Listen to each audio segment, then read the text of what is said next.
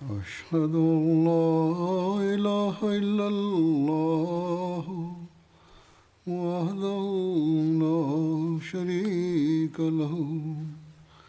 وأشهد أن محمدا عبده ورسوله. أما بعد فأعوذ بالله من الشيطان الرجيم.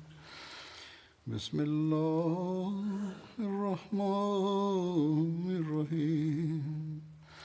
الحمد لله رب العالمين. الرحمن الرحيم. مالك يوم الدين. إياك نعبد وإياك نستعين.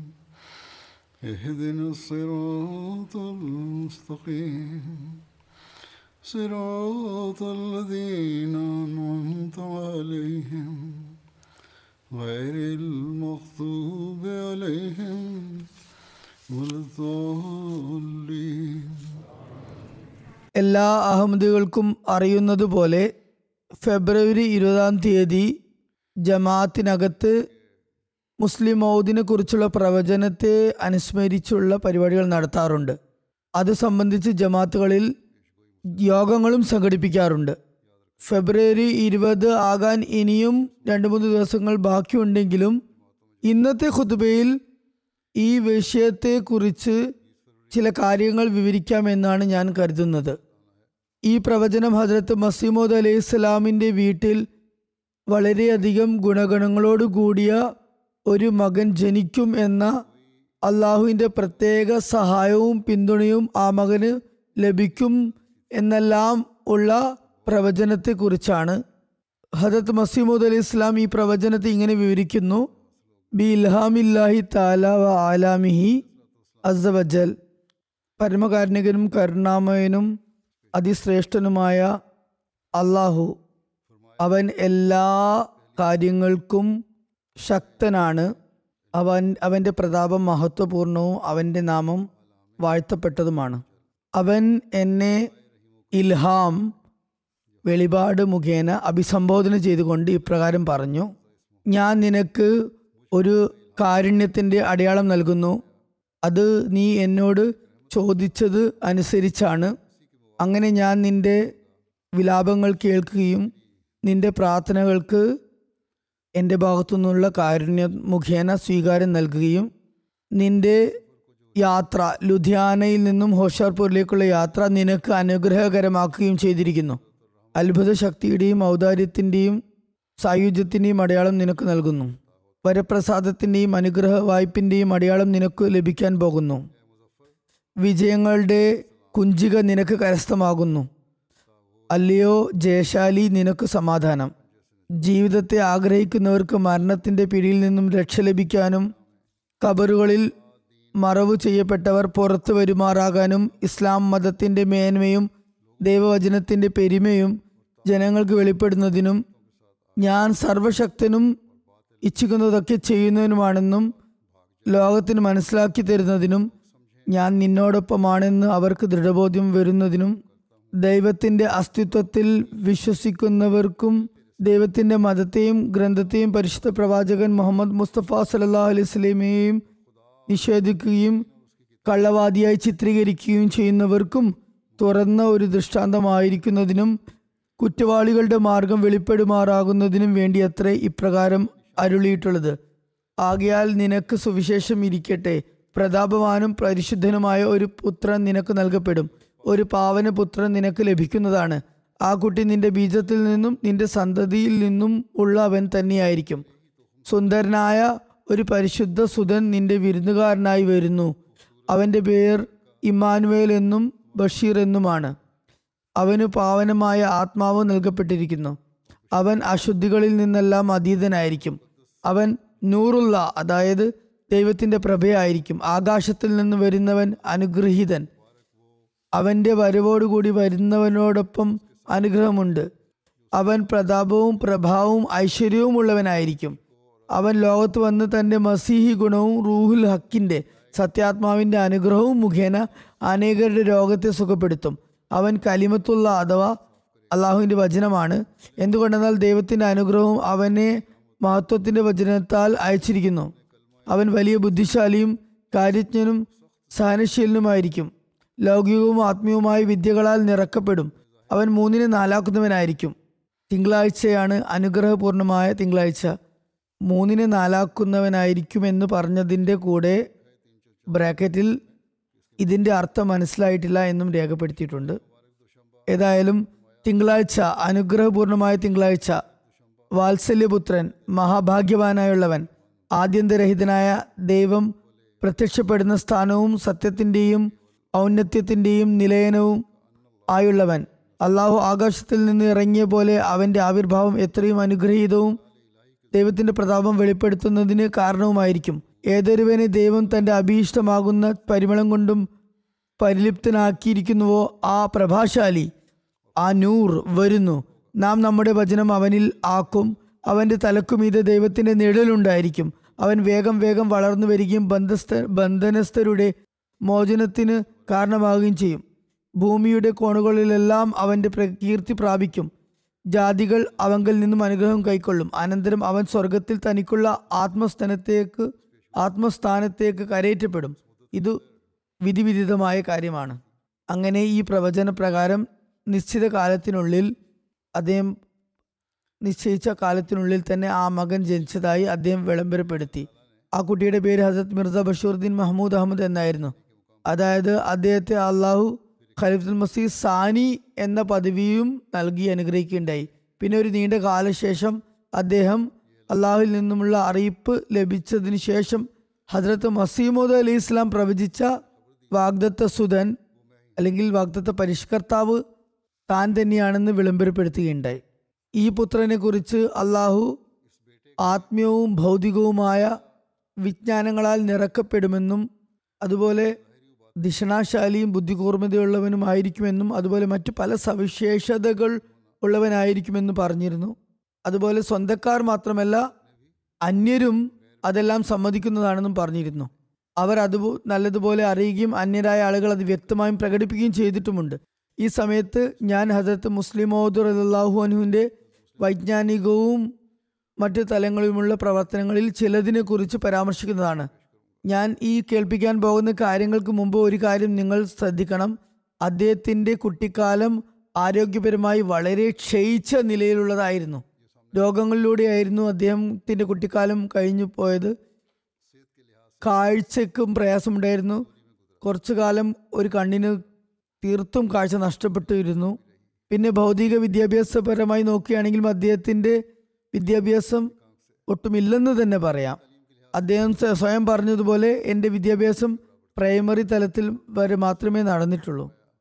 എന്നാൽ അള്ളാഹുവിന്റെ വാഗ്ദാനമുണ്ടായിരുന്നു. അദ്ദേഹം ആത്മീയവും ഭൗതികവുമായ വിജ്ഞാനങ്ങളാൽ നിറക്കപ്പെടും എന്നായിരുന്നു വാഗ്ദാനം.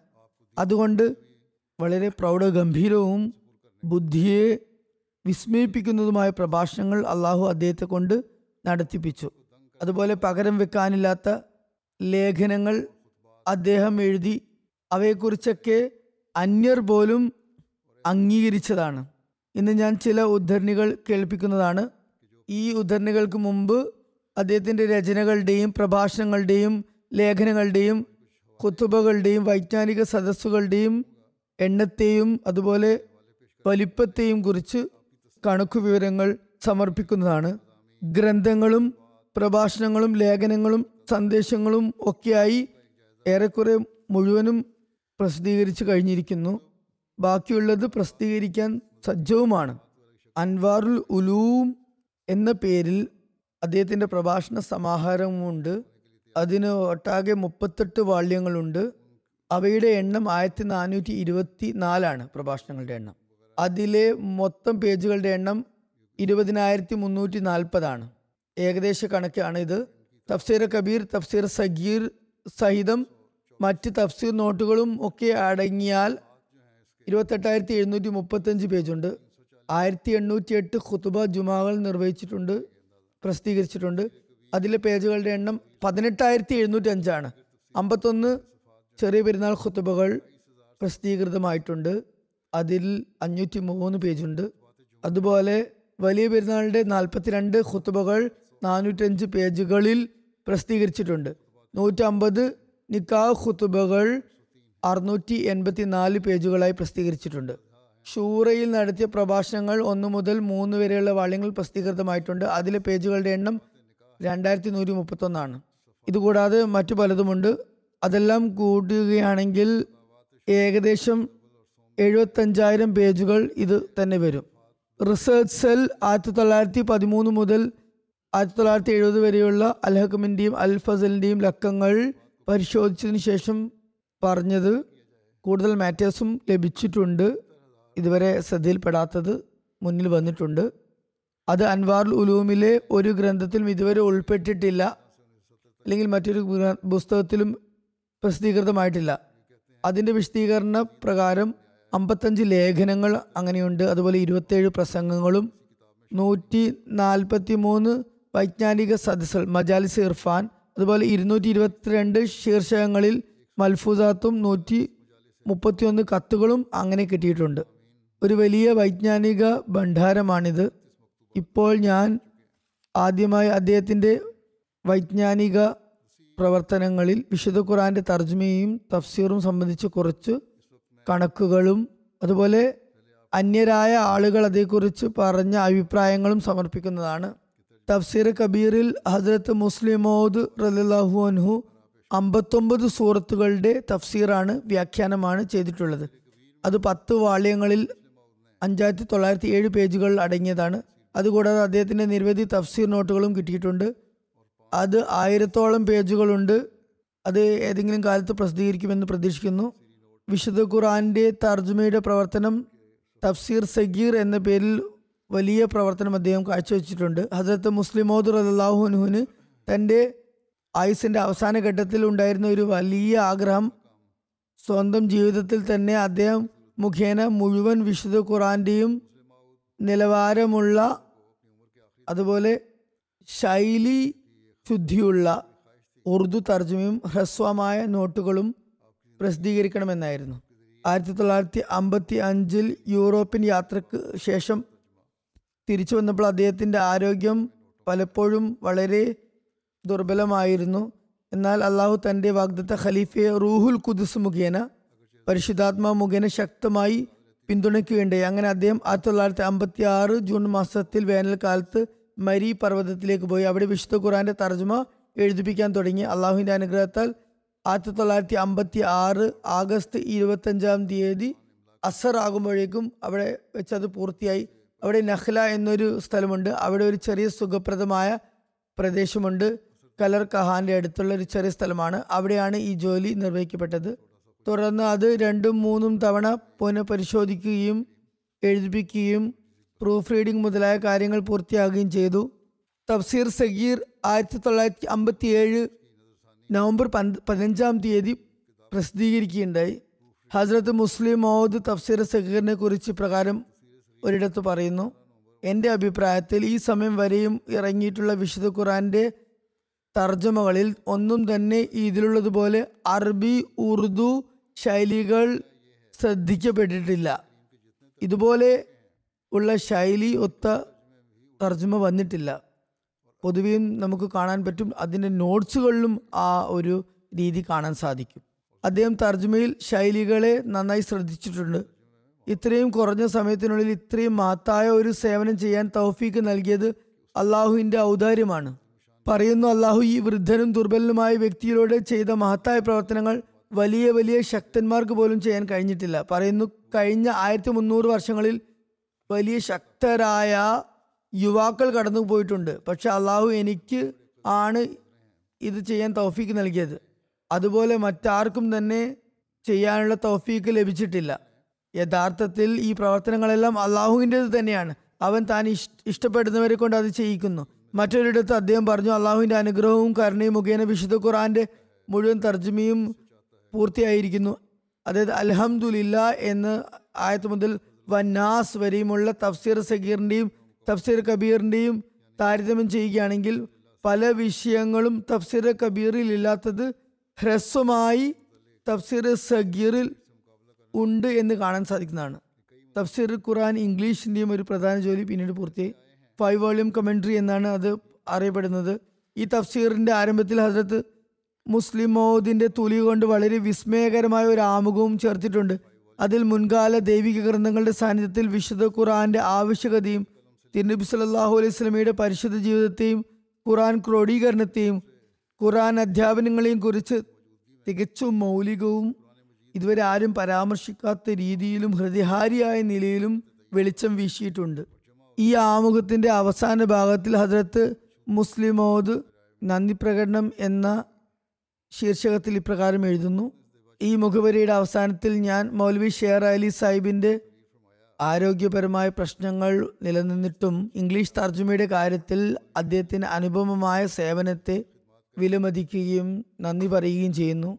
അതുപോലെ തന്നെ മലിക് ഗുലാം ഫരീദ് സാഹിബ് ഖാൻ ബഹാദൂർ ചൗധരി അബുൽ ഹാഷിം ഖാൻ സാഹിബ് മർഹൂം മിർസ ബഷീർ അഹമ്മദ് സാബ് എന്നിവരും നന്ദി അർഹിക്കുന്നു.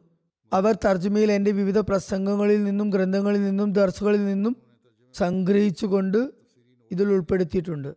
തഫ്സീറി നോട്ടുകൾ തർജ്മയിൽ ചേർത്തിട്ടുണ്ട്. പിന്നെ അദ്ദേഹം എഴുതുന്നു ഞാൻ ഇത്രയും കൂടി പറയാൻ ആഗ്രഹിക്കുകയാണ്. ഹസ്രത്ത് ഖലീഫുൽ മസീ അവലിന്റെ ശിഷ്യനായതുകൊണ്ട് തന്നെ വിവിധ വിഷയങ്ങളിൽ എന്റെ തഫ്സീറിലും തീർച്ചയായും അദ്ദേഹത്തിൽ നിന്നും പഠിച്ച പല കാര്യങ്ങളും വന്നിട്ടുണ്ടാകാം.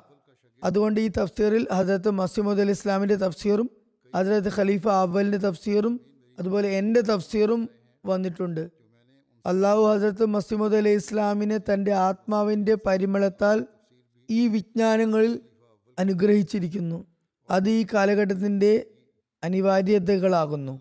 അതുകൊണ്ട് ഞാൻ പ്രത്യാശിക്കുന്നത് ഈ തഫ്സീർ നിരവധി ആളുകൾക്ക് രോഗശാന്തിക്ക് നിമിത്തമാകും. ഒരുപാട് കുരുടന്മാർ ഇത് മുഖേന കാഴ്ചയുള്ളവരായി മാറും. ബന്ധിര ബധിരന്മാർ കേൾക്കുമാറാകും. ഊമകൾ സംസാരിച്ചു തുടങ്ങും. മൂടന്തുള്ളവരും വികലാംഗരും നടന്നു തുടങ്ങും. അള്ളാഹുവും മലക്കുകളും അതിന്റെ വിഷയങ്ങളിൽ അനുഗ്രഹം വർഷിക്കും.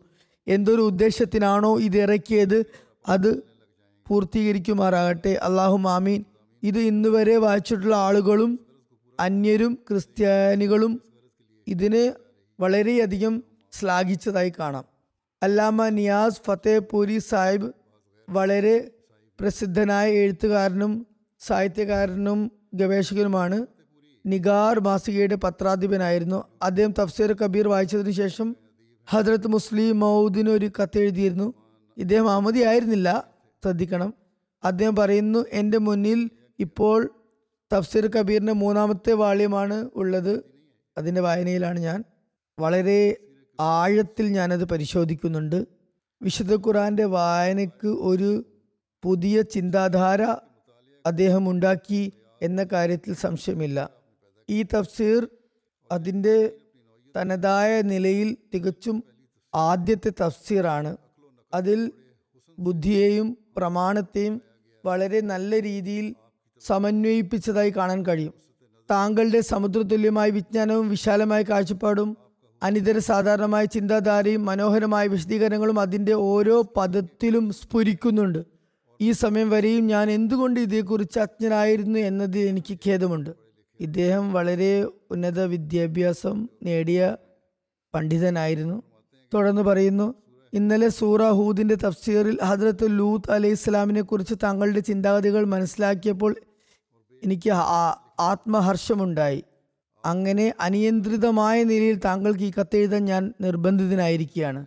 താങ്കൾ ഹാ ഉലായി ബനാത്തി എന്നതിന്റെ വ്യാഖ്യാനത്തിൽ മറ്റു മുഫസ്രീങ്ങളിൽ നിന്നും വ്യാഖ്യാതാക്കളിൽ നിന്നും വ്യത്യസ്തമായ അവതരണമാണ് സമർപ്പിച്ചിട്ടുള്ളത്. അതിനെ പുകഴ്ത്താതിരിക്കാൻ എനിക്ക് നിർവാഹമില്ല. മറ്റൊരു കത്തിൽ അദ്ദേഹം എഴുതുന്നു രാത്രി വളരെ കൃത്യനിഷ്ഠതയോടെ ഞാൻ അത് പാരായണം ചെയ്യാറുണ്ട്.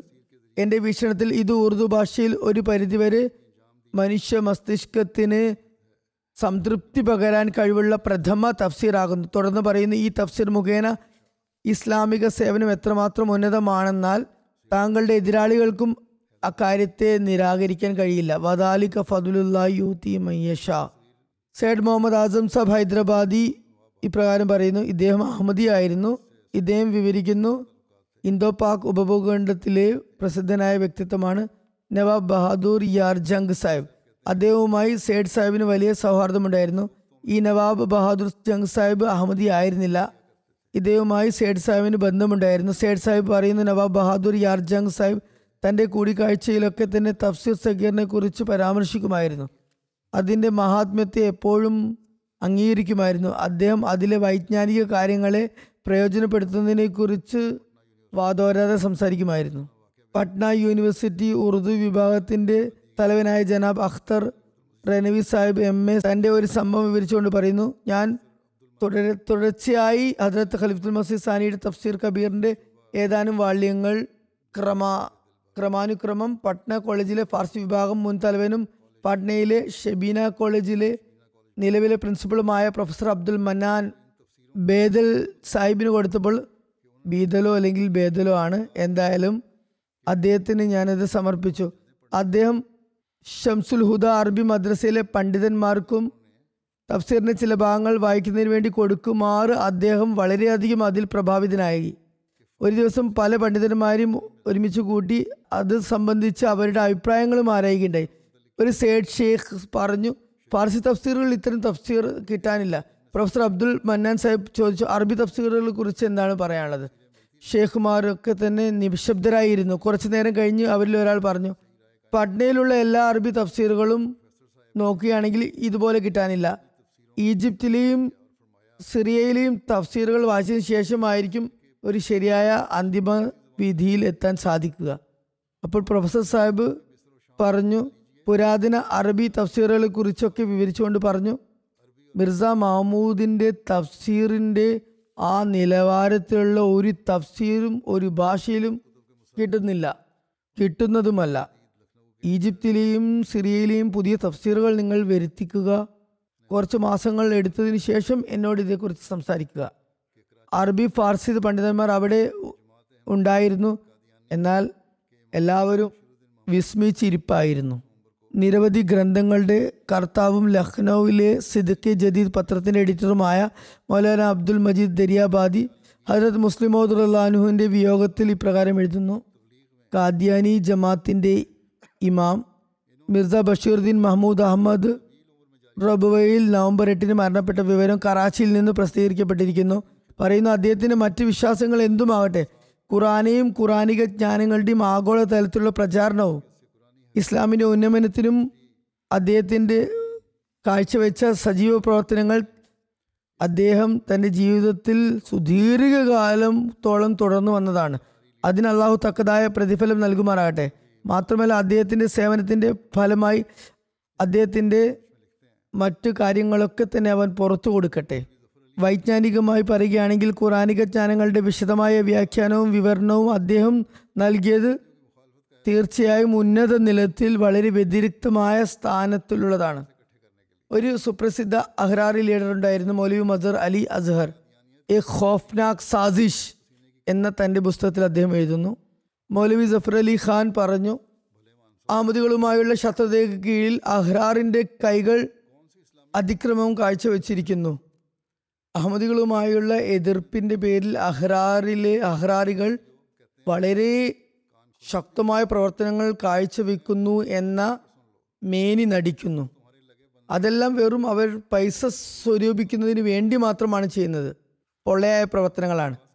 കാദ്യാനികളുടെ പേരിൽ പറയുന്നു കാദ്യാനികളെ എതിർക്കാൻ എന്ന പേരിൽ ദരിദ്ര മുസ്ലിങ്ങളുടെ ചോര നീരാക്കി അവരുടെ വിയർപ്പിന്റെ വരുമാനത്തിൽ കൈയിട്ട് വാരുകയാണ്. ആരെങ്കിലും ഈ അഹ്റാറുകളോട് പോയി ചോദിച്ചു നോക്കുക. അല്ലയോ മാന്യന്മാരെ നിങ്ങൾ മുസ്ലിങ്ങൾക്ക് എന്ത് നന്മയാണ് ചെയ്തിട്ടുള്ളത്?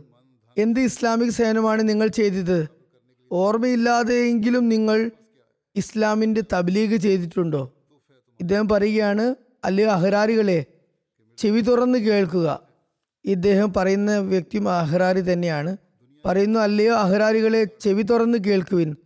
നിങ്ങൾക്കും നിങ്ങളുടെ സിൽബന്ദികൾക്കും കയാമത്ത് വരെയും മിർസ മഹമ്മൂദിനെ നേരിടാൻ കഴിയില്ല. മിർസ മഹമ്മൂദിന്റെ കയ്യിൽ വിശുദ്ധ ഖുറാന്റെ വിജ്ഞാനമുണ്ട്. നിങ്ങളുടെ കയ്യിൽ എന്ത് മണ്ണാങ്കട്ടിയാണുള്ളത്? ഖുറാനിലുള്ള അക്ഷരങ്ങൾ വായിക്കാൻ പോലും കൃത്യമായി നിങ്ങൾക്ക് ആർക്കെങ്കിലും സാധിക്കുമോ? നിങ്ങൾ ഒരിക്കലും സ്വപ്നത്തിൽ പോലും ഖുറാൻ വായിക്കാത്തവരാണ്. ഒരു ചുക്കും അറിയാത്ത നിങ്ങൾ ജനങ്ങൾക്ക് എന്ത് പറഞ്ഞു കൊടുക്കാനാണ്? മിർസ മഹമ്മൂദിനെ എതിർക്കാൻ നിങ്ങളുടെ മലക്കുകൾക്ക് പോലും സാധിക്കില്ല. മിർസ മഹമ്മൂദിന്റെ കൂടെയുള്ള ജമാഅത്ത് ദേഹം കൊണ്ടും ദേഹി കൊണ്ടും ധനം കൊണ്ടും അദ്ദേഹത്തിന്റെ ഒരു വിരൽ ചൂണ്ടൽ കണ്ട മാത്രയിൽ പോലും അദ്ദേഹത്തിന്റെ കാൽ കീഴിൽ സർവതും ത്യജിക്കാനായി തയ്യാറായി നിലകൊള്ളുകയാണ്. നിങ്ങളുടെ പക്കൽ ശകാരങ്ങളും തെറിവാക്കുകളും മാത്രമേ ഉള്ളൂ നിങ്ങളുടെ എതിർപ്പിൽ നിങ്ങൾക്ക് മേൽ ശാപമുണ്ടാകട്ടെ. തുടർന്ന് എഴുതുന്നു മിർസ മഹമ്മൂദിന്റെ പക്കൽ മുഗ മുബല്ലിഗുമാരുണ്ട് വിവിധ വിഷയങ്ങളിൽ പ്രാവീണ്യം നേടിയവരുണ്ട്. ലോകത്തിലെ സകല രാജ്യങ്ങളിലും അവർ കൊടിനാട്ടിയിരിക്കുന്നു എനിക്ക് സത്യം പറയുന്നതിൽ നിന്നും പിന്മാറാൻ സാധ്യമല്ല. ഞാൻ ഇത്രയും കൂടി പറയട്ടെ. നിങ്ങൾ മിർസ മഹമ്മൂദിനെ എതിർക്കണമെന്ന് കരുതുന്നുണ്ടെങ്കിൽ ആദ്യം നിങ്ങൾ വിശുദ്ധ ഖുർആൻ പഠിക്കുക. മുബല്ലിഗുമാരെ തയ്യാറാക്കുക. അറബി മദ്രസ തുറന്ന് പ്രവർത്തിക്കുക. എതിർക്കണമെങ്കിൽ ആദ്യം മുബല്ലിഗുമാരെ തയ്യാറാക്കൂ. അന്യദേശങ്ങളിൽ അവർക്കെതിരിൽ ഇസ്ലാമിന്റെ സേവനം ചെയ്ത് കാണിക്കുവൻ. മിർസായികളെ തെറി പറഞ്ഞു നടക്കുന്നത് എന്ത് മാന്യതയാണ്? ഇതാണ് ഇസ്ലാമിന്റെ തബലീഗ്? ഇത് ഇസ്ലാമിന്റെ അടിത്തറ ഇളക്കുന്ന കാര്യമാണ്. ലാഹോറിൽ നിന്നുമുള്ള ഇമ്രൂസ് പത്രം ആയിരത്തി തൊള്ളായിരത്തി അറുപത്തി ആറ് മെയ് മുപ്പതാം തീയതിയിലെ പത്രത്തിൽ തഫ്സീർ കബീറിന്റെ നിരൂപണത്തിൽ എഴുതുന്നു വിശുദ്ധ ഖുർആൻ മുഴുവനും മനുഷ്യരാശിക്ക് സന്മാർഗത്തിലുള്ള സ്രോതസ്സും നീരുറവിയുമാകുന്നു. പ്രാരംഭകാലം മുതൽ ലോകം നിലനിൽക്കുന്നവരെയും ഈ പ്രകാശമാനമായ ഗ്രന്ഥം മനുഷ്യകുലത്തിന് ദീനീപരവും ഭൗതികപരവുമായ കാര്യങ്ങളിൽ നീതിയുടെ മാർഗം കാണിച്ചു കൊടുക്കുന്നതാണ്. വഴിപേച്ചവരെ ശരിയായ മാർഗത്തിൽ അത് കൊണ്ടുവരുന്നതാണ്. ഈ കാലഘട്ടത്തിൽ പണ്ഡിതന്മാരും ഇക്കാര്യം മനസ്സിലാക്കിയിരുന്നെങ്കിൽ എത്ര നന്നേ. എഴുതുന്നു വിശുദ്ധ ഖുർആൻ ഒരു സമ്പൂർണ ജീവിത പദ്ധതിയാകുന്നു. ജീവിതത്തിന്റെ ഒരു മേഖലയും ഒരു ഭാഗവും ഒരു ഘട്ടവും വിശുദ്ധ ഖുറാനിൽ നിന്ന് വിശദാംശങ്ങൾ ലഭിക്കാത്തതായിട്ടില്ല. എന്നാൽ വിശുദ്ധ ഖുർആന്റെ അർത്ഥങ്ങളെക്കുറിച്ച് നല്ലപോലെ ഗ്രഹിക്കേണ്ടത് അതിനു വേണ്ടി അനിവാര്യമാണ്. ഏതുവരെ വിശുദ്ധ ഖുറാനിലുള്ള ദൈവിക കൽപ്പനകളുടെ വിവക്ഷകൾ ശരിയായി അറിയാത്തിടത്തോളം എങ്ങനെയാണ് സന്മാർഗത്തിന്റെ ശൃംഖല ആരംഭിക്കുക? അത് മനസ്സിലാക്കേണ്ടതും അനിവാര്യമാണ്. എന്നാൽ മാത്രമേ എന്താണ് എഴുതിയത് എന്ന് അറിയുകയുള്ളൂ. ഈ ആവശ്യത്തെ മുൻനിർത്തിക്കൊണ്ടാണ് ഖുറാനിക അർത്ഥങ്ങളുടെ വിശദീകരണങ്ങളുടെയും വ്യാഖ്യാനങ്ങളുടെയും ശൃംഖല തുടങ്ങിയത്. വിശുദ്ധ ഖുറാന്റെ അവതരണം മുതൽ ഇതുവരെയും ഇനി അന്തനാൾ വരെയും ഈ പരമ്പര തുടർന്നു പോകുന്നതാണ്. ഖുറാന്റെ അർത്ഥങ്ങളുടെ കാര്യത്തിൽ എന്തെങ്കിലും രീതിയിൽ സഹായിച്ചവർ തീർച്ചയായും നന്ദി അർഹിക്കുന്നു. അവരോട് നന്ദിയുള്ളവരായിരിക്കേണ്ടതാണ് നാം. മുഫസിരിങ്ങൾ തന്തങ്ങളുടെ കാലത്ത് ഖുറാനിക ജ്ഞാനങ്ങളെ പ്രസിദ്ധമാക്കാൻ ചെയ്തിട്ടുള്ള പ്രവർത്തനങ്ങളും ഈ നിലയ്ക്ക് ശ്ലാഘനീയമാണ്. അങ്ങനെ ഖുറാൻ തഫ്സീർ ഒരു പ്രത്യേക പദ്ധതിയായി രൂപപ്പെട്ടു. ഖുറാനിക അർത്ഥങ്ങളും പാഠങ്ങളും പ്രചരിപ്പിക്കുന്ന കാര്യത്തിൽ ഒരു ശാശ്വതമായ ഒരു പരമ്പര സ്ഥാപിക്കപ്പെട്ടു. ഫഹമ്മദില്ല ഈ ശൃംഖല തുടരുന്നതാണ്. ഈ സമയത്ത് തഫ്സീർ സഗീറിനെ കുറിച്ചാണ് പറയുന്നത്. ഇപ്പോൾ തഫ്സീർ അഹമ്മദിയ ജമാത്തിന്റെ നേതാവായ അൽഹാജ് മിർസ ബഷീറുദ്ദീൻ മഹ്മൂദ് അഹമ്മദ് മർഹൂമിന്റെ ദിശനാപരമായ പ്രവർത്തനങ്ങളുടെ പരിണിതിയാണ്. ഖുറാന്റെ അറബിയോടൊപ്പം ഉറുദു തർജമയും കൂടെ നൽകിയിട്ടുണ്ട്. പല ഭാഗങ്ങളിലും വിശദീകരണങ്ങൾ അടിക്കുറിപ്പായി ചേർത്തിട്ടുണ്ട്. തർജമയുടെയും അടിക്കുറിപ്പുകളുടെയും ഭാഷ വളരെ ലളിതവും സുഗ്രാഹ്യവുമാണ്.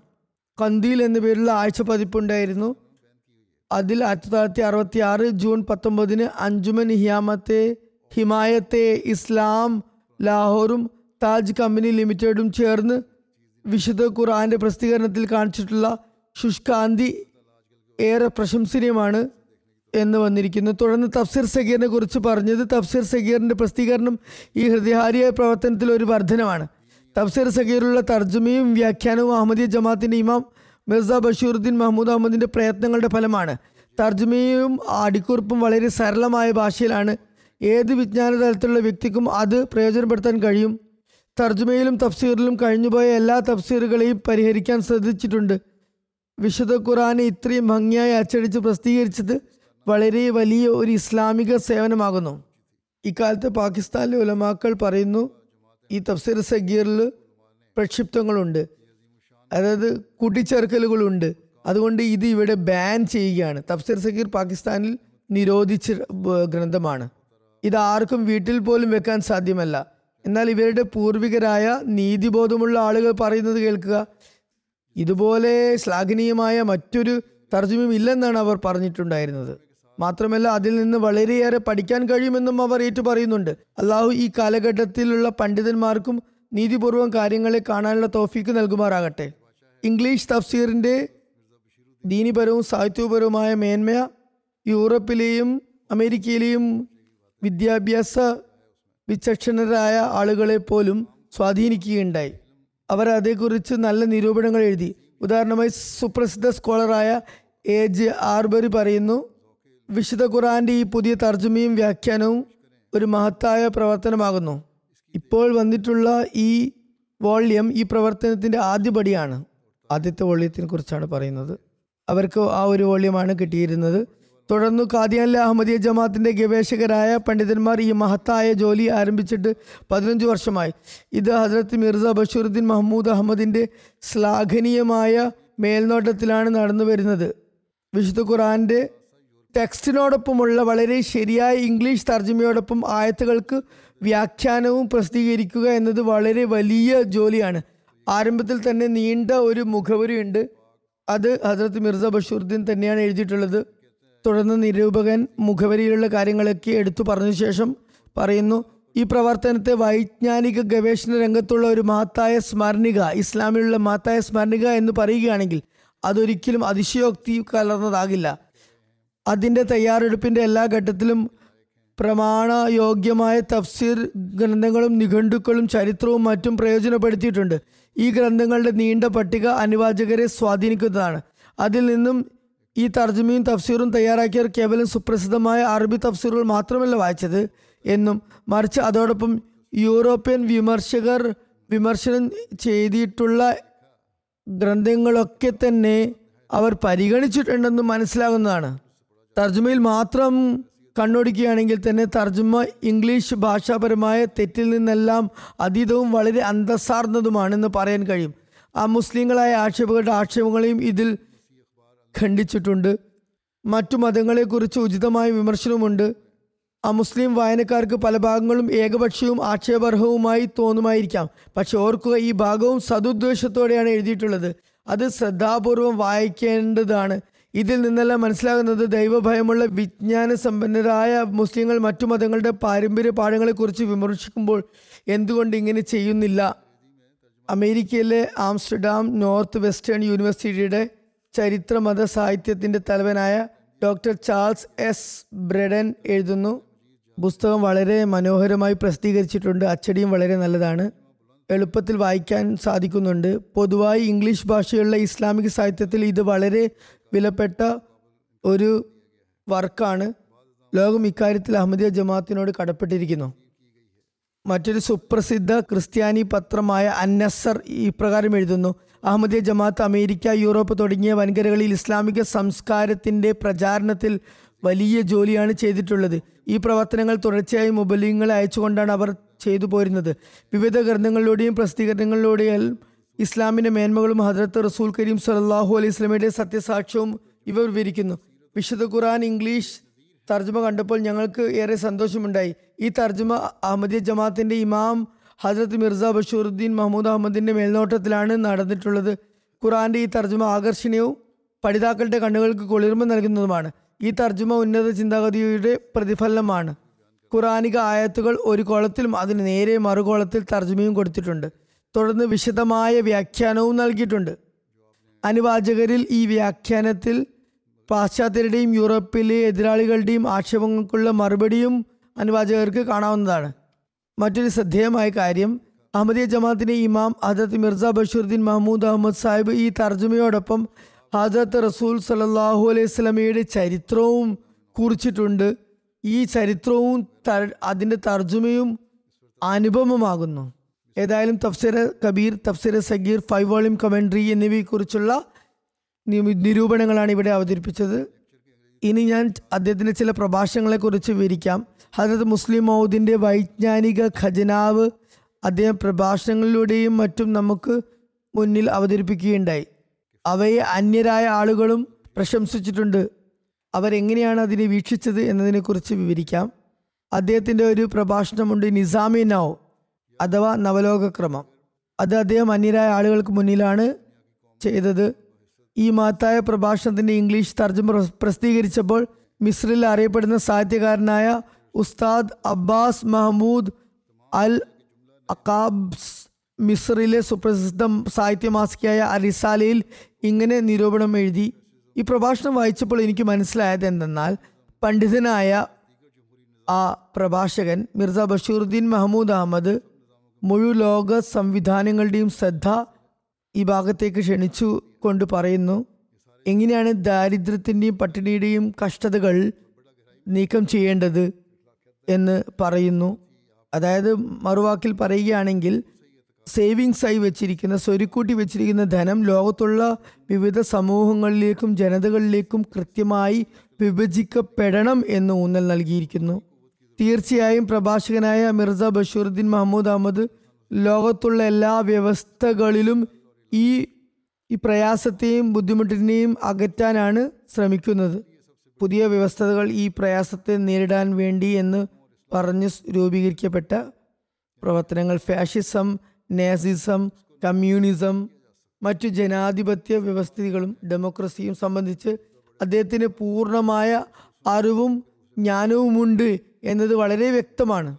അല്ലാതെ ഒന്നും അറിയാതെയല്ല ഇദ്ദേഹം ഇതൊക്കെ എഴുതുന്നത്. ഈ എല്ലാ പുതിയ ഇസങ്ങളെക്കുറിച്ചും അദ്ദേഹത്തിന് നന്നായി അറിയാം. വളരെ ആഴത്തിലുള്ള പരിജ്ഞാനമുണ്ട്.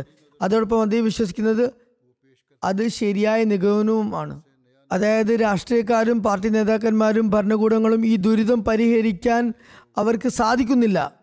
അതുകൊണ്ട് തന്നെ ഇത്തരം പ്രയാസങ്ങളെ നിർദ്ധാരണം ചെയ്യാൻ വേണ്ടി ആത്മീയ ശക്തി അനിവാര്യമാകുന്നു. കാരണം ലോകത്തുള്ള എല്ലാ മനുഷ്യരുമായി ബന്ധപ്പെട്ട പ്രയാസങ്ങളുടെ ശരിയായ പരിഹാരം അല്ലെങ്കിൽ ചികിത്സ എല്ലാ ജനങ്ങളും ഒരുമിച്ച് കൂടിയാൽ മാത്രമേ ചെയ്യാൻ കഴിയുകയുള്ളൂ. അതുകൊണ്ട് തന്നെ സമാധാനമുണ്ടാക്കുന്ന ഏറ്റവും വലിയ പ്രവർത്തനവും നന്മയും ക്ഷേമവും ഉണ്ടാക്കാൻ ധൈര്യം പകരുകയുള്ളൂ. അതായത് അതിനുവേണ്ടി ആദർശങ്ങളെയും വിശ്വാസങ്ങളെയും ഒരിക്കലും തന്നെ അവഗണിക്കാൻ മാറ്റി നിർത്താൻ സാധ്യമല്ല. അതിനുശേഷം അദ്ദേഹം ഇന്ത്യയിലെ നിലവിലുള്ള വലിയ വലിയ മതങ്ങളെക്കുറിച്ച് പ്രത്യേകിച്ച് ലോകത്തുള്ള ഇതര മതങ്ങളെക്കുറിച്ച് പൊതുവായും ഒരു ഗവേഷണാത്മകമായ സമീപനം സമർപ്പിക്കുന്നുണ്ട്. അതായത് ഇത്തരം പ്രയാസഭരിതമായ ഒരു കാലഘട്ടത്തിലുള്ള പ്രയാസങ്ങളെ അകറ്റുന്നതിന് വേണ്ടി ഭൗതിക ലോകക്രമങ്ങൾ വ്യവസ്ഥിതികൾ ഇതിലൂടെ പരിഹാര മാർഗങ്ങൾ തേടേണ്ടതുണ്ട്. അവരുടെ ഈ വ്യവസ്ഥകളൊക്കെ തന്നെ വെറുപ്പോടെയാണ് വീക്ഷിക്കപ്പെടുന്നത്. അതുകൊണ്ട് ഇത് സമർപ്പിച്ചുകൊണ്ട് അതിനേക്കാളും പുതിയൊരു സംവിധാനം കണ്ടെത്തണമെന്നും അത് ഇന്നത്തെ സംവിധാനത്തിന് ബദലായി സമർപ്പിക്കാവുന്നതാണ് എന്നും ഇതിൽ ഊന്നൽ നൽകുന്നു. കാരണം ഈ ഭൗതിക ലോകവും അതിനെ നിർദ്ധാരണം ചെയ്യാനും ഈ പ്രയാസത്തെ അകറ്റാനും ഒരുപോലെ ബാധ്യസ്ഥരാണ്. അതിനുശേഷം എഴുതുന്നു തുടർന്ന് അദ്ദേഹം വളരെയേറെ തെളിവുകൾ മുഖേന പറയുന്നത് എന്തെന്നാൽ ഈ മതങ്ങൾ തങ്ങളുടെ പക്കലുള്ള സംവിധാനങ്ങൾ സംവിധാനങ്ങൾ സമർപ്പിക്കണം എന്നത് ശരി തന്നെ. അവരുടേതായിട്ടുള്ള നിലപാടുകൾ സമർപ്പിക്കാവുന്നതാണ്. അവരുടെ പക്കൽ അങ്ങനെ എന്തെങ്കിലും ഉണ്ടെങ്കിൽ പക്ഷെ അതിന് അവർക്ക് സാധിക്കില്ല. ശേഷം അദ്ദേഹം നിരവധി തെളിവുകൾ നൽകിക്കൊണ്ട് ഈ മതങ്ങളിൽ ഇസ്ലാം മതത്തിന് മാത്രമാണ് ഈ പ്രശ്നങ്ങളെ നിർദ്ധാരണം ചെയ്യുന്നതിനുള്ള പ്രാപ്തിയുള്ളൂ എന്ന് സമർത്ഥിക്കുന്നു. എല്ലാ സമൂഹങ്ങൾക്കും ജനതകൾക്കും അനു അതനുസരിച്ച് പ്രവർത്തിക്കാവുന്നതാണ്. മുമ്പും അവർക്ക് അതിന് സാധിക്കുമായിരുന്നു. ഈ കാലഘട്ടത്തിൽ അത് പ്രാവർത്തികമാക്കാൻ കഴിവുള്ളതാണ്. തുടർന്ന് മഹമ്മൂദുൽ ഖാദ് സാഹിബ് നിസാമി നൌവിലുള്ള പ്രസ്തുത പാകത്തിന്റെ സംക്ഷേപം സ്വന്തം വാക്കുകളിൽ പ്രകാരം ചേർത്തിട്ടുണ്ട്. മറ്റു പണ്ഡിതരായ പ്രഭാഷകർ മറ്റു വാക്കുകളിൽ പറഞ്ഞാൽ പണ്ഡിതനായ പ്രഭാഷകൻ കേവലം ഈ മതങ്ങളുടെ വിശ്വാസത്തെ മാത്രം മേൽവരികളിൽ വളരെ ചുരുങ്ങിയ രീതിയിൽ സൂചന എന്നോണം പരാമർശിച്ചിട്ടുണ്ട്. അവയെ പരസ്പരം താരതമ്യം ചെയ്യുന്നതിൽ ഒട്ടും കുറവ് വരുത്തിയിട്ടില്ല. അദ്ദേഹം ഒരു നീണ്ട വിശദീകരണം നൽകിയിട്ടുണ്ട്. ഇതിനു മുമ്പ് ആ ആ ഭാഗം ഞാൻ വായിച്ചിട്ടില്ല. എന്തായാലും തുടർന്ന് പറയുന്നത് കേൾക്കുക. അദ്ദേഹം സവിശേഷമായ നിലയിൽ അത്തരം പാഠങ്ങളിൽ പാഠങ്ങളെ മുൻ പാഠങ്ങളെ ആഴത്തിൽ വായിച്ചിട്ടുണ്ട്. വളരെ അവധാനതയോടെയാണ് കാര്യങ്ങളൊക്കെ തന്നെ കാര്യങ്ങളെയൊക്കെ തന്നെ സമീപിച്ചിട്ടുള്ളത്. പറയുന്നു ആദർശ വിശ്വാസങ്ങൾ. അദ്ദേഹം പറഞ്ഞതുപോലെ ആദർശ വിശ്വാസങ്ങളിൽ മാത്രമേ നമുക്ക് ഇനി പ്രതീക്ഷ ബാക്കിയുള്ളൂ. തുടർന്ന് അദ്ദേഹം അതോടൊപ്പം തന്നെ ആദ ഈ ആദർശ വിശ്വാസങ്ങളുടെ താരതമ്യം ചെയ്തതിന് ശേഷം രാഷ്ട്രീയ സാമൂഹ്യ പ്രസ്ഥാനങ്ങളെയും താരതമ്യം ചെയ്തുകൊണ്ട് ഇതര എല്ലാ സംവിധാനങ്ങളും കർമ്മപരമായും ആത്മീയപരമായും ലക്ഷ്യബോധത്തിൽ പരാജയം നേരിട്ടവയാണ് എന്ന് സ്ഥാപിക്കുന്നുണ്ട്. അതിനുശേഷം നിസാമെ നൗ എന്ന പുസ്തകത്തിലുള്ള ഈ ഭാഗത്തിന്റെ സംക്ഷേപം ചുരുക്കം നൽകിയിട്ടുണ്ട്. രാഷ്ട്രീയ സാമൂഹിക പ്രസ്ഥാനങ്ങളെക്കുറിച്ചുള്ള ആ ഭാഗത്തിന്റെ സംക്ഷിപ്ത ഭാഗമാണ്. സംക്ഷിപ്ത രൂപത്തിലാണ് അദ്ദേഹം ചേർത്തിട്ടുള്ളത്. തുടർന്ന് പറയുന്നു ഈ ശബ്ദം യൂറോപ്പിലും അമേരിക്കയിലുമുള്ള ഇംഗ്ലീഷ് വിദ്യാഭ്യാസ വിദ്യാസമ്പന്നർക്കിടയിൽ പ്രചരിപ്പിക്കുകയാണെങ്കിൽ മാത്രമല്ല ഇന്ത്യക്കാർക്കും പാശ്ചാത്യർക്കും ഇടയിൽ പരത്തുകയാണെങ്കിലും തീർച്ചയായും അത് വലിയ സ്വാധീനങ്ങളും പ്രഭാവവും ചെലുത്തുന്നതാണ്. ഇസ്ലാമിൽ ഭിന്നിപ്പിന്റെ തുടക്കം എന്ന അദ്ദേഹത്തിന്റെ ഒരു പ്രഭാഷണമുണ്ട്. അത് ഇസ്ലാമിയ കോളേജ് ലാഹോറിലെ മോഡേൺ ഹിസ്റ്റോറിക്കൽ സൊസൈറ്റിയുടെ യോഗത്തിലാണ് അവതരിപ്പിച്ചത്. ഇസ്ലാമിക ചരിത്രത്തിൽ പൂർണമായും പ്രാവീണ്യം നേടിയ നിലയിലും അതുപോലെ വൈജ്ഞാനികവുമായ നിലയിൽ ഈ പ്രഭാഷണം അവതരിപ്പിച്ചപ്പോൾ അത് കണ്ട് മഹാചരിത്ര പണ്ഡിതന്മാർ പോലും ആ മഹാത്മാവിന് മുന്നിൽ തങ്ങൾ വെറും ശിശുക്കളാണെന്ന് മനസ്സിലാക്കി. ഈ പ്രഭാഷണത്തിൽ ഹുസൂർ അവതരിപ്പിച്ച ഗവേഷണത്തിന്റെ സംക്ഷിപ്തം ഞാൻ കേൾപ്പിക്കാം. അതിൽ നിന്ന് ഹജരത്ത് ഹജരത്ത് ഉസ്മാനും മറ്റു സഹാബാക്കളും എല്ലാതരം ഫിത്തിനകളിൽ നിന്നും അതുപോലെ ബലഹീനതകളിൽ നിന്നുമൊക്കെ പരിശുദ്ധരായിരുന്നു എന്നാണ് അതിൽ നിന്ന് വ്യക്തമാകുന്നത്. അവർ അതിലൊന്നും ഉൾപ്പെട്ടിട്ടില്ല. മാത്രമല്ല അവരുടെ നിലപാടുകൾ ഉന്നത ധാർമ്മികതയുടെ പ്രതിഫലനവുമായിരുന്നു. അവരുടെ ചുവടുകൾ നന്മയുടെ ഉയർന്ന തലത്തിലായിരുന്നു ഉണ്ടായിരുന്നത്. ഹജത് ഉസ്മാനെയോ സാബാക്കളെയോ ആരും തന്നെ നമുക്ക് ആക്ഷേപിക്കാൻ ഇതിൽ വകയില്ല. ഈ കാര്യത്തിൽ തുടർന്ന് പറയുന്നു സാബാക്കൾക്ക് ഹജരത് ഉസ്മാന്റെ ഖിലാഫത്തിൽ യാതൊരു ആക്ഷേപവും ഉണ്ടായിരുന്നില്ല. അവർ അന്ത്യശ്വാസം വരെ വിശ്വസ്തയും കൂറും പുലർത്തുകയുണ്ടായി. സാബാക്കൾ കലാപം ഉയർത്തി എന്നത് തെറ്റായ ആരോപണമാണ് അടിസ്ഥാനരഹിതമാണെന്ന് അദ്ദേഹം അതിൽ സമർത്ഥിക്കുന്നു. ഹജരത് അലി ഹജരത് അൽഹ ഹജരത് സുബൈർ തുടങ്ങിയവർ ഗൂഢാലോചന ചെയ്തു എന്ന ആരോപണവും തികച്ചും തെറ്റാകുന്നു. കൂടാതെ അൻസാറുകൾ ഹജരത് ഉസ്മാനോട് നീരസമുള്ളവരായിരുന്നു എന്ന ആരോപണവും തെറ്റാണെന്ന് അദ്ദേഹം തെളിയിച്ചു. കാരണം അൻസാറുകളുടെ എല്ലാ നേതാക്കന്മാരും ആ ഫിത്തിനെ ഇല്ലാതാക്കാൻ വേണ്ടി അഹോരാത്രം പരിശ്രമിച്ചവരായിരുന്നു. ഇത് നമുക്ക് കാണാൻ സാധിക്കുന്നതാണ്. ഏതായിരുന്നാലും ഇതിനെക്കുറിച്ചുള്ള നിരൂപണങ്ങളും മറ്റും ഇങ്ങനെയാണ്. Syed Abdul Qadir M A professor Islamia College എഴുതുന്നു.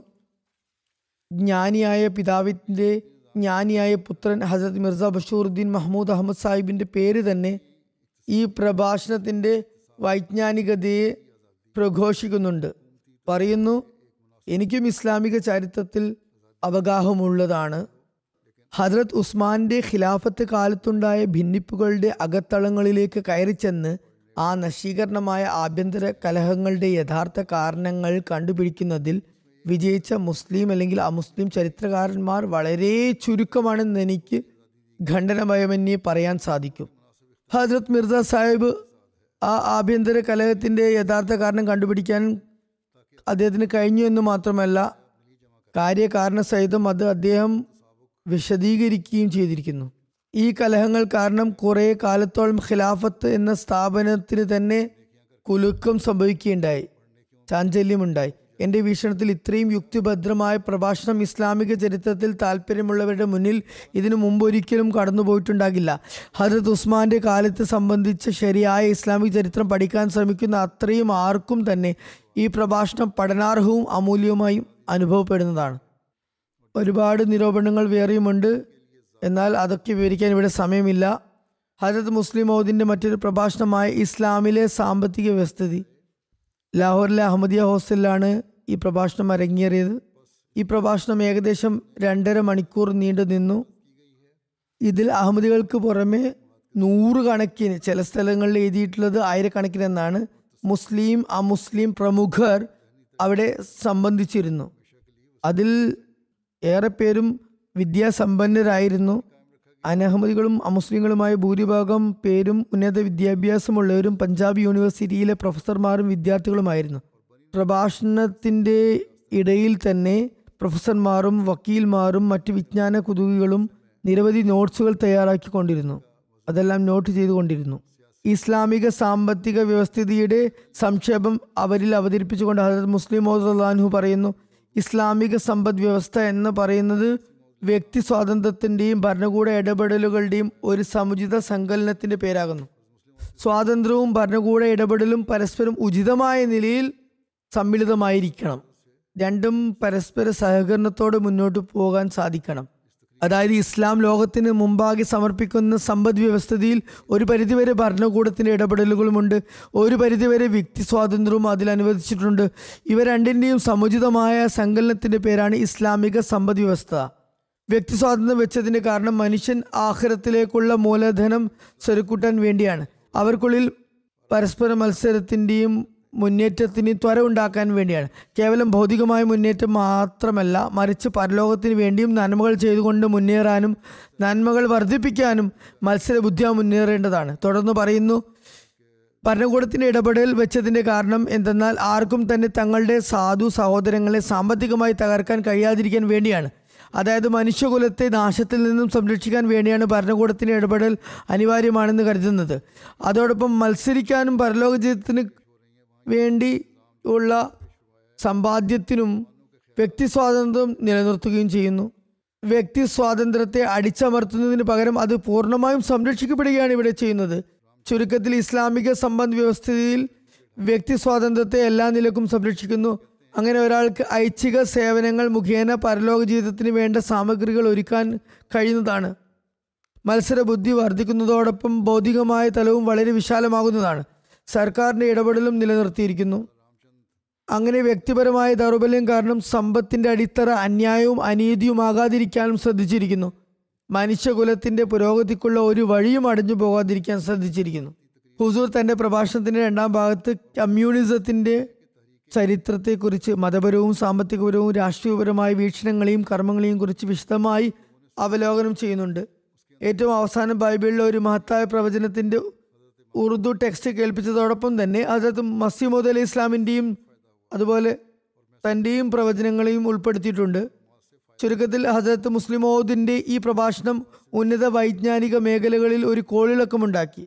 അള്ളാഹുവിന്റെ അനുഗ്രഹത്താൽ എല്ലാ തരത്തിലും അനിതര സാധാരണമായ വിജയങ്ങൾ കരസ്ഥമാക്കിയത് ഈ പ്രഭാഷണം സദസ്യർ വളരെ ശ്രദ്ധാപൂർവം കേട്ടു. പ്രഭാഷണം കഴിയുന്ന അത്രയും നീണ്ട നേരം ശിരസുകൾക്ക് മീതെ തങ്ങളുടെ തലക്ക് മീതെ പക്ഷികൾ വന്നിരിക്കുന്ന അവസ്ഥയിലാണ് ആളുകൾ ഉണ്ടായിരുന്നത്. തുടർച്ചയായി രണ്ടര മണിക്കൂറോളം പ്രഭാഷണം നീണ്ടു. ഒരു പ്രൊഫസർ ഈ പ്രഭാഷണം കേട്ട് കഴിഞ്ഞപ്പോൾ പൊട്ടിക്കരയുന്നുണ്ടായിരുന്നു. കമ്മ്യൂണിസ്റ്റ് തൽപരരായ ചില വിദ്യാർത്ഥികൾ തങ്ങൾ ഇസ്ലാമിക സോഷ്യലിസത്തിന്റെ വക്താക്കളായി മാറിയിരിക്കുന്നു. ഇനി അതാണ് ശരിയായത് എന്ന് ഏറ്റുപറയുകയുണ്ടായി. യൂണിവേഴ്സിറ്റിയിലെ എക്കണോമിക്സ് ഡിപ്പാർട്ട്മെന്റിലുള്ള എം എ വിദ്യാർത്ഥികളിൽ ചിലർ ഹുസൂറിന്റെ ഈ പ്രഭാഷണം യൂണിവേഴ്സിറ്റിയിലെ എക്കണോമിക്സ് ഡിപ്പാർട്ട്മെന്റിലെ പ്രൊഫസർമാർക്ക് ഇംഗ്ലീഷിൽ അതിന്റെ തർജമ ചെയ്ത് എത്തിക്കണമെന്ന് ആഗ്രഹം പ്രകടിപ്പിക്കുകയുണ്ടായി. അക്കാലഘട്ടത്തിൽ ഇംഗ്ലീഷുകാരുടെ ഭരണമായിരുന്നതിനാൽ അധികവും ഇംഗ്ലീഷ് പ്രൊഫസർമാരായിരുന്നു. ഇംഗ്ലണ്ടുകാരായിരുന്നു. കൂടാതെ അവർ പറഞ്ഞു ഇന്ത്യയുടെ ഭാവി പുരോഗതിക്ക് വേണ്ടിയുള്ള വിവിധ സ്കീമുകൾ ജനങ്ങളിൽ നിന്ന് സമർപ്പിക്കുമ്പോൾ ഹുസൂർ സമർപ്പിച്ച ഇസ്ലാമിക സംവിധാനവും മുസ്ലിങ്ങളുടെ പ്രാതിനിധ്യം വഹിക്കുന്നതാണ്.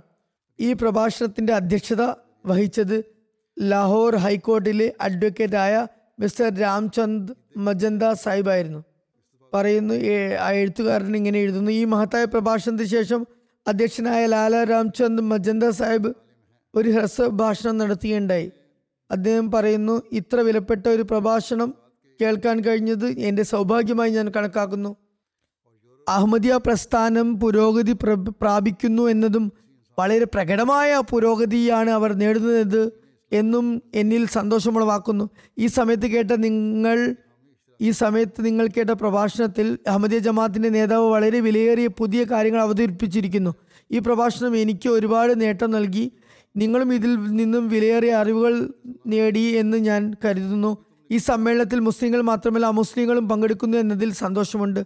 തുടർന്ന് പറയുന്നു ഇസ്ലാമിന്റെ നിയമങ്ങൾ കേവലം മുസ്ലിങ്ങൾക്ക് മാത്രമുള്ളതാണെന്നും ആ മുസ്ലിങ്ങളെ അതൊന്നും പരിഗണിച്ചിട്ടേ ഇല്ല എന്നും എനിക്കുണ്ടായിരുന്ന മുൻ ധാരണ തെറ്റാണെന്ന് എനിക്കിപ്പോൾ ബോധ്യമായി. ഇന്ന് അഹമ്മദിയ ജമാഅത്തിന്റെ നേതാവിന്റെ പ്രഭാഷണം കേട്ടപ്പോൾ ഇസ്ലാമിന്റെ അധ്യാപനം എല്ലാ ജനങ്ങൾക്കും തുല്യമായ അധ്യാപനം നൽകുന്നു തുല്യമായി അഭിസംബോധന ചെയ്യുന്നു എന്ന് എനിക്ക് മനസ്സിലായി. അത് എനിക്ക് ഏറെ സന്തോഷം പകരുന്നു. ഞാൻ ആ മുസ്ലിം സുഹൃത്തുക്കളോട് പറയുകയാണ് ഇത്തരത്തിലുള്ള ഒരു ഇസ്ലാമിനെ ആദരിക്കുകയും ബഹുമാനിക്കുകയും ചെയ്യുന്നതിൽ നിങ്ങൾക്ക് എന്താണ് തടസ്സം? നിങ്ങൾ വളരെ സമാധാനത്തോടു കൂടി രണ്ടര മണിക്കൂർ അഹമ്മദിയ ജമാഅത്തിന്റെ ഇമാമിന്റെ പ്രഭാഷണം ശ്രവിക്കുന്നത് ഏതെങ്കിലും യൂറോപ്യൻ കാണുകയാണെങ്കിൽ ഇന്ത്യക്കാർ ഇത്രമാത്രം അഭിവൃദ്ധിപ്പെട്ടോ എന്ന കാര്യത്തിൽ അയാൾ അത്ഭുതം കൂറുന്നതാണ്. അവലോകനം ചെയ്ത വ്യക്തി ഇപ്രകാരം തുടർന്ന് എഴുതുന്നു പ്രഭാഷണം ശ്രവിച്ച അധികം പേരും അതിനെ വാഴ്ത്തി പറഞ്ഞു. വിശ്വാസ കാര്യത്തിൽ തങ്ങൾക്ക് മിർസ ബഷൂറുദ്ദീൻ മഹമ്മൂദ് അഹമ്മദുമായി വിയോജിപ്പുണ്ടെങ്കിലും തങ്ങളിൽ നിന്നും തികച്ചും വ്യത്യസ്തമായ വേറൊരു വിശ്വാസമാണ് അദ്ദേഹം വെച്ചു പുലർത്തുന്നതെങ്കിലും ഈ യാഥാർത്ഥ്യം പക്ഷെ നിഷേധിക്കാനാവില്ലെന്ന ആവില്ലെന്ന് ഒരു വലിയ വിഭാഗം പേരും സമ്മതിക്കുന്നു. വിശ്വാസപരമായ ഭിന്നതയുണ്ടായിട്ടും അവർ ഇക്കാര്യം അംഗീകരിക്കുകയാണ്. പറയുന്നു ആധുനിക കാലത്ത് ഇന്ത്യയിലെ മികച്ച പണ്ഡിതനാണ് താങ്കൾ എന്ന കാര്യം ഞങ്ങൾക്ക് നിഷേധിക്കാനാവില്ല. സാമ്പത്തിക ശാസ്ത്രത്തെ സംബന്ധിച്ച് വിശുദ്ധ ഖുറാനിലെ ജ്ഞാനവിജ്ഞാനങ്ങളെ ഇസ്ലാമിന്റെ വിമർശകർ പോലും അതിന്റെ സമ്പദ് വ്യവസ്ഥിതിയുടെ ശ്രേഷ്ഠത സമ്മതിക്കുകയും സോഷ്യലിസത്തിന്റെ വക്താക്കൾ അതിന്റെ പോരായ്മകളെ അംഗീകരിക്കാൻ സ്വയം പോരായ്മകളെ അംഗീകരിക്കാൻ നിർബന്ധിതരാവുകയും ചെയ്യുന്ന തരത്തിൽ യൂറോപ്പിന്റെ സാമ്പത്തിക തത്വശാസ്ത്രത്തെ ഖണ്ഡിച്ചുകൊണ്ട് ഒരാളും ഇന്നേ വരെ അവതരിപ്പിച്ചിട്ടില്ല എന്നതാണ് യാഥാർത്ഥ്യം. മൗലവി ഷേർ അലി സാഹിബ് പറയുന്നു ഇനിയും നിങ്ങൾ കമ്മ്യൂണിസത്തെ പിന്തുണയ്ക്കുകയാണെങ്കിൽ നിങ്ങളുടെ മേൽ ശാപം എന്ന് പ്രഭാഷണത്തിന് ശേഷം ചില അനഹമ്മദി യുവാക്കൾ പരസ്പരം പറയുന്നതായി ഞാൻ കേൾക്കുകയുണ്ടായി. അതുപോലെ മുമ്പും വിവരിച്ച ഒരു പ്രൊഫസർ അത് വിവരിച്ചതാണ്. ഒരു പ്രൊഫസർ അത് കേട്ട് പൊട്ടി കരയുകയുണ്ടായി. സമയക്കുറവ് കാരണം ഹുസൂറിന്റെ വിഷയത്തിൽ സമസ്ത തലങ്ങളെക്കുറിച്ചും അഭിപ്രായം പ്രകടിപ്പിക്കാൻ സാധിച്ചിരുന്നില്ല. അതുകൊണ്ട് വിഷയത്തിന്റെ മറ്റു തലങ്ങളെ കൂടി ഉൾക്കൊള്ളിച്ചുകൊണ്ട് ഒരു പ്രഭാഷണം കൂടി നടത്താൻ പ്രഭാഷണം കഴിഞ്ഞപ്പോൾ പ്രൊഫസർമാരും വിദ്യാർത്ഥികളും ആഗ്രഹം പ്രകടിപ്പിക്കുകയുണ്ടായി. അള്ളാഹു ഹുസൂറിന് നൽകിയ ജ്ഞാനം കൊണ്ട് ജനങ്ങൾക്ക് തങ്ങളുടെ ജ്ഞാനദാഹം ശമിപ്പിക്കാം എന്ന ധാരണയാൽ അദ്ദേഹം ബാഹ്യവും ആന്തരികവുമായ ജ്ഞാനങ്ങളാൽ നിറക്കപ്പെട്ടിരുന്നു. ലാഹോർ ഇസ്ലാമിയ കോളേജിലെ vice principal Syed Abdul Qadir Sahib M A ചരിത്ര വിഭാഗത്തിന്റെ തലവനാണ് അദ്ദേഹം. ലാഹോറിലെ ഇസ്ലാമിയ കോളേജിൽ വെച്ച് ഇസ്ലാമും സോഷ്യലിസവും എന്ന വിഷയത്തെ അധികരിച്ച് നടന്ന പ്രഭാഷണത്തെ സംബന്ധിച്ച് സൺറൈസ് പത്രത്തിൽ ഒരു കുറിപ്പ് അദ്ദേഹം നൽകുകയുണ്ടായി അതിൽ പ്രകാരം എഴുതുന്നു. ഇസ്ലാമിന്റെ സമ്പദ്ഘടനയും കമ്മ്യൂണിസവും എന്ന വിഷയത്തെ സംബന്ധിച്ച് അഹമ്മദിയ ജമാഅത്തിന്റെ ഇമാം മിർസ ബഷീറുദ്ദീൻ മഹമ്മൂദ് അഹമ്മദ് സാഹിബിന്റെ പ്രഭാഷണം കേൾക്കാൻ എനിക്ക് അവസരം ലഭിച്ചു. എനിക്ക് കേൾക്കാൻ സാധിച്ചിട്ടുള്ള അദ്ദേഹത്തിന്റെ മറ്റു പ്രഭാഷണങ്ങളെ പോലെ ഈ പ്രഭാഷണവും പണ്ഡിത ലോകത്തെ പ്രബുദ്ധമാക്കുന്നതും ജ്ഞാനവിജ്ഞാനങ്ങൾ കൊണ്ട് നിറഞ്ഞതുമായിരുന്നു. ദേവദത്തമായ വാസനകൾക്കുടമയാണ് മിർസ സാഹിബ്. ഈ വിഷയത്തിന്റെ എല്ലാ തലങ്ങളെക്കുറിച്ചും അദ്ദേഹത്തിന് പ്രാവീണ്യമുണ്ടായിരുന്നു. ഒരു ഡിഗ്രിയും അദ്ദേഹം അദ്ദേഹത്തിന് ലഭിച്ചിട്ടുണ്ടായിരുന്നില്ല. അദ്ദേഹം ഒരു ഗവേഷണവും നടത്തിയിരുന്നില്ല. ദൈവം പക്ഷെ അദ്ദേഹത്തെ നേരിട്ട് പഠിപ്പിച്ചു. അതുകൊണ്ട് തന്നെ അദ്ദേഹത്തിന്റെ കാഴ്ചപ്പാടുകൾ വിലമതിക്കപ്പെടുകയും ശ്രദ്ധിക്കപ്പെടുകയും ചെയ്യേണ്ടതുണ്ട്. ഇതിന്റെ വിവർത്തനങ്ങൾ വിവിധ ഭാഷകളിൽ നിർവഹിക്കപ്പെട്ടു. വിവർത്തനങ്ങൾ വായിച്ചുകൊണ്ട് വിദേശ മാധ്യമങ്ങളും അഭ്യസ്ത വിദ്യരും ഇതിനെ ശ്ലാഘിക്കേണ്ടായി. സ്പെയിനിലെ സുപ്രീം ട്രിബ്യൂണലിന്റെ പ്രസി- president S Y D Jose Castan ഇത് വായിച്ചതിന് ശേഷം മൗലവി കറമിലാഹി സാബ് സഫറിന് ഇപ്രകാരം എഴുതി. താങ്കളുടെ കത്ത് ലഭിച്ചതിൽ നന്ദി. അതിനോടൊപ്പം ഒരു ഒന്നാന്തരം ഗ്രന്ഥവും ഉണ്ടായിരുന്നു. അത് വായിച്ചതോടെ എന്റെ ആത്മാവിൽ ഉന്നതവും ഉദാത്തവുമായ പ്രഭാവം ചെലുത്തി. സ്പെയിനിന്റെ അകത്തും പുറത്തും അള്ളാഹു താങ്കൾക്ക് മികച്ച വിജയങ്ങൾ നൽകുമെന്ന് എനിക്ക് ഉറപ്പിച്ചു പറയാനാകും. സമകാലിക സംഭവങ്ങളെ സംബന്ധിച്ച് താല്പര്യമുണർത്തുന്ന ഗ്രന്ഥമാണത്.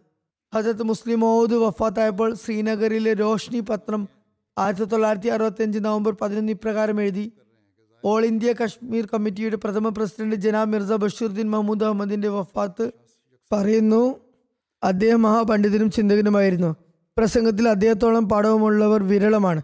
ഒരു സദസ്സിൽ വച്ച് തന്നെ ഇസ്ലാമിന്റെ സാമ്പത്തിക ശാസ്ത്രം ഇസ്ലാമിന്റെ നവലോകക്രമം എന്നീ ഗഹനമായ വിഷയങ്ങളെ സംബന്ധിച്ച് അദ്ദേഹം ചെയ്ത പ്രഭാഷണങ്ങൾ ഗ്രന്ഥരൂപത്തിൽ പ്രസിദ്ധീകരിക്കപ്പെട്ട് ജനസ്വീകാര്യത നേടുകയുണ്ടായി.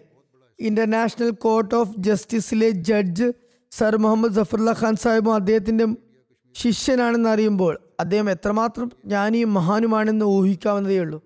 അദ്ദേഹത്തിന്റെ വാക്കുകൾ തന്നെ ആ മഹത് വ്യക്തിയുടെ സൽഗുണങ്ങളുടെ സുന്ദര രൂപം പ്രകടമാണ്. ഒരു വ്യക്തിയിൽ വളരെ വിരളമായി മാത്രം കാണപ്പെടുന്ന ഗുണഗണങ്ങളാണവ. ബാഹ്യവും ആന്തരികവുമായ ജ്ഞാനങ്ങളുടെ ഉറവിടവുമാണ്.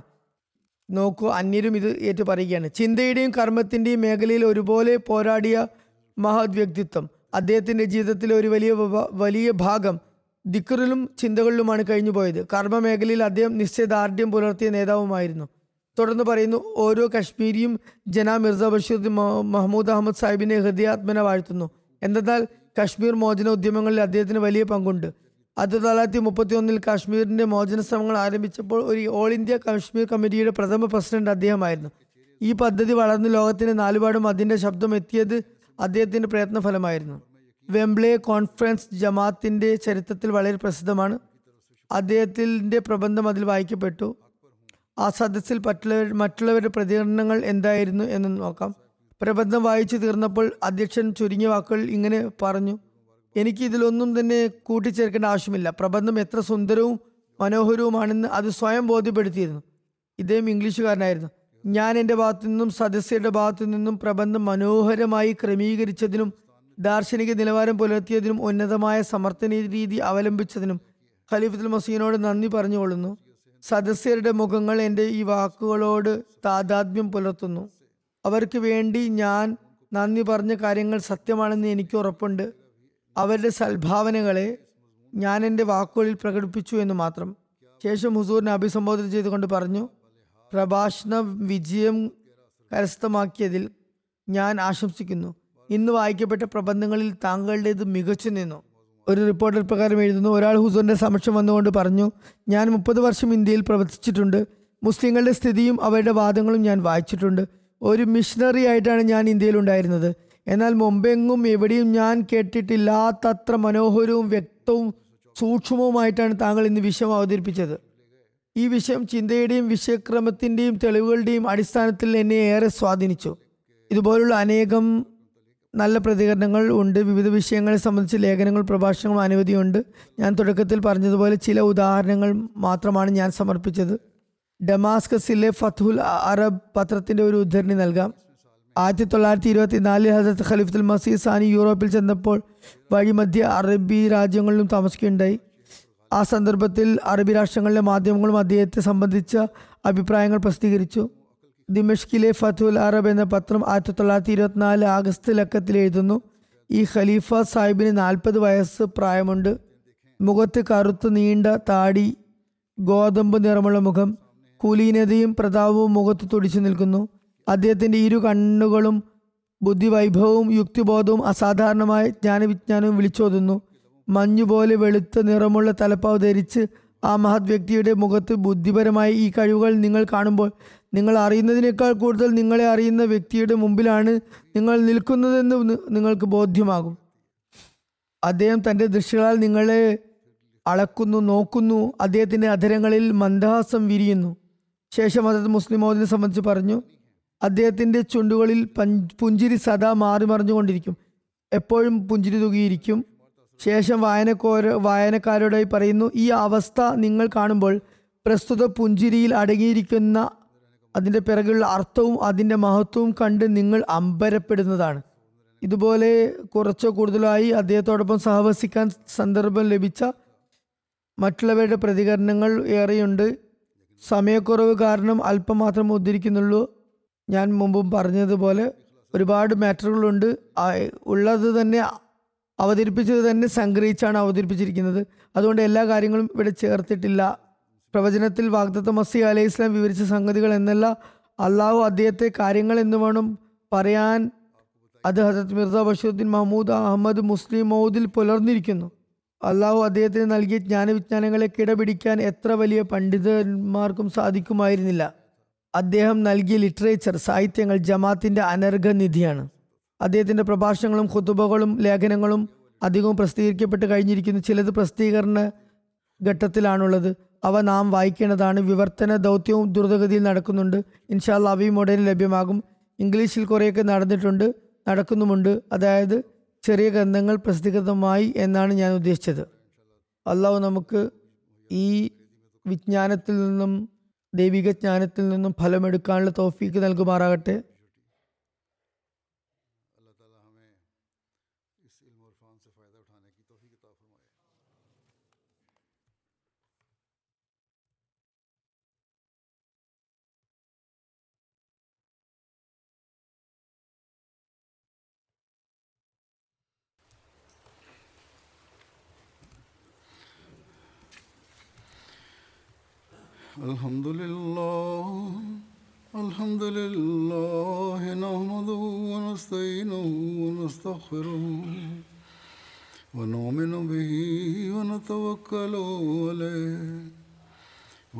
ونعوذ بالله من شرور أنفسنا ومن سيئات أعمالنا.